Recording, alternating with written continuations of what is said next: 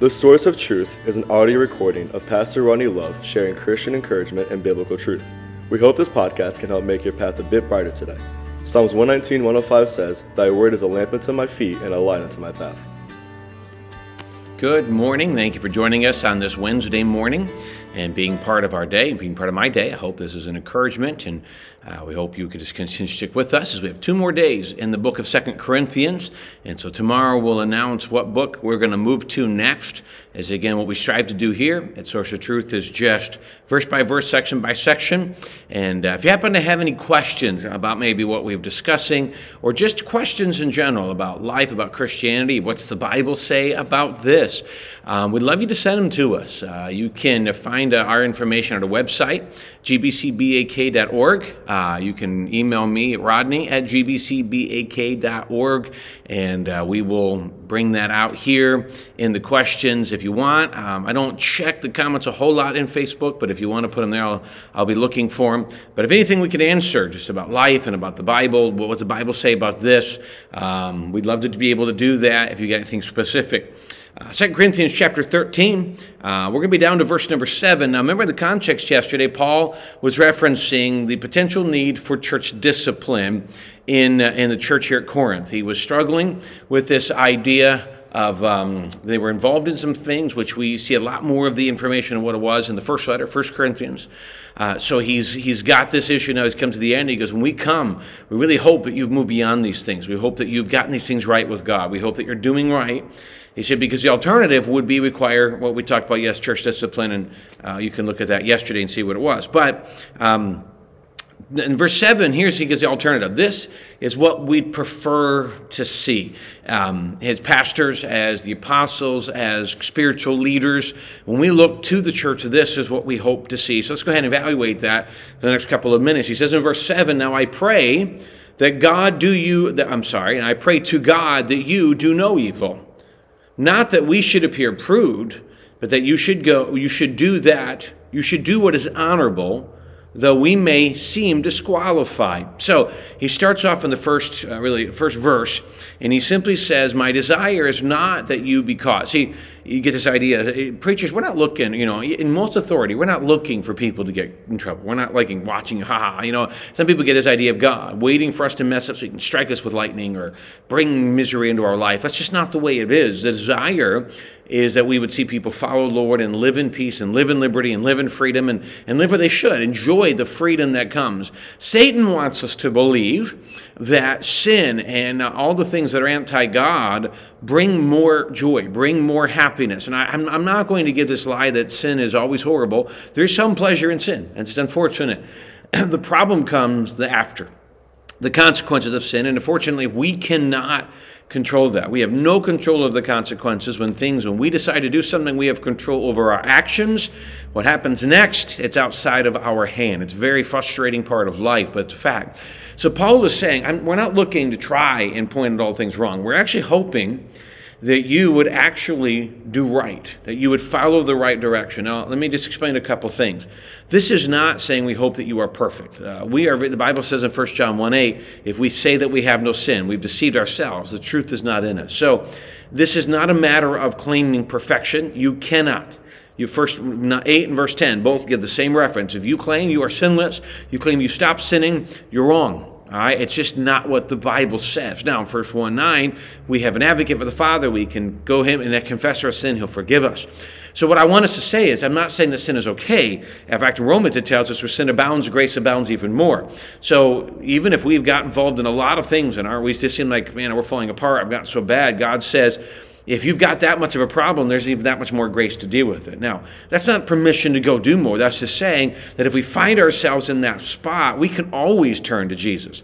And so he's really not saying we're hoping that you are perfect. He's not saying, how dare you ever do anything. You know, you should be perfect. You should never do these things. These are not sins that we're struggling with, that we're asking God for victory over and working through. These are things that people know are wrong. Uh, they know because Paul's told them, they know because God's told them. They know they're wrong, and they're continuing down that path. They're choosing to do it. It's where Solomon, where uh, um, David said in Psalm, "If I regard or guard or hide iniquity in my heart, God will not hear me." Um, you know, this is where the conflict. It's it's I choose to have a sin and I choose to do nothing about it. And that's what he's referencing here. He goes, "We our desire is that you would do no evil, that you would get that right, you'd come back to God and get that taken care of." He goes, "Not that we should peer approved, not that it makes us as the preachers look better, not that you're doing it because well the preacher wants me to, it makes us look better. I'm in church, I'm supposed to." It's the wrong motive. The motive should be I want to do right because I want to honor God. I want to follow God. I want God's blessing in my life. I want God to be able to use me in His ministry. And that does come with me being right with Him. Um, he says in verse 8, For we can do nothing against the truth, but for the truth, because we have to do what is right. And if we see you engaged in that lifestyle, we are going to have to do it. We're going to have to follow through the church discipline. That is our responsibility to stand firm on the word of God and follow in obedience to it. Verse 9, For we are glad when we are weak and you are strong. And this also we pray that you may be made complete, because we will give of ourselves, and it's not about us, it's about you. And we see you grow, and we see you doing right, and we see you flourishing in the gospel, we see you flourishing in Christian life. That's your strength. We're good with it. That's what we desire. And we will invest our lives for you to be able to see that. Um, verse 10 Therefore, I write these things being absent lest being present I should use sharpness, according to the authority which the Lord has given me for the edification and not for destruction. So he says, he goes, I'm writing these things ahead of time. Because if I were there, when, if I, when I come and I'm there and I see that that's still the way the church is living, I'm going to have to be stronger. I'm going to have to be sharper. He said, I'm going to have to definitely make a point and then begin to implement the church discipline aspects. Um, he says, in this scenario, I write this letter, I guess you kind of say as a warning. Listen, when I come, I don't want to do this. And so please take this as a warning, recognize what's going on, and make the changes. Make the necessary changes to not have to continue to do that. And he's, he's kind of playing that warning out. I, I, you know, it's interesting. You go back to one of the uh, stronger passages in the Old Testament. I believe it's Joshua 6 or 7, one of those chapters, where Achan ends up, he is stolen from the cursed thing in, Jer- in the Battle of Jericho. He hides it in his tent, ends up bringing curse to the, to, the, to the children of Israel in war. They lost a battle. Ultimately, ends up being him and his family are killed as a result of his, not the sinning, but his refusal to get it right. But there's a section in where Joshua says, Purify yourself for tomorrow. Clarify, get yourself right. And really, what he's saying is, tomorrow, we're going to deal with this sin. You have till tomorrow to get it right. And I, I, wonder if Achan might not have been freed from his pain and punishment and the punishment of his family if he'd gotten it right. And it's really what he's saying here. You don't have to live with the consequence. You don't have to live under the guilt and the, in the prison of sin. Just go to God and get it right today. So let me challenge you on that. I think sometimes one of the reasons a lot of people, especially if they have things in their life from their past they wish they could, you know, deal with. If I could go to my guy go to past and get rid of it, I would. Can I encourage you that I think one of the greatest battles we have is not the forgiveness of Jesus because He's offered it. It's not God's forgiveness, he's, he's promised it. It's forgiving ourselves. It's accepting. It's embracing God's forgiveness and living in light of that grace and being able to forgive ourselves and move forward. We beat ourselves up. We hurt ourselves. We, we let, let ourselves live in discouragement, anxiety, because that's where Satan wants us to live. How could you be a good Christian and do that? Can I tell you, God, is, uh, God offers and gives forgiveness freely.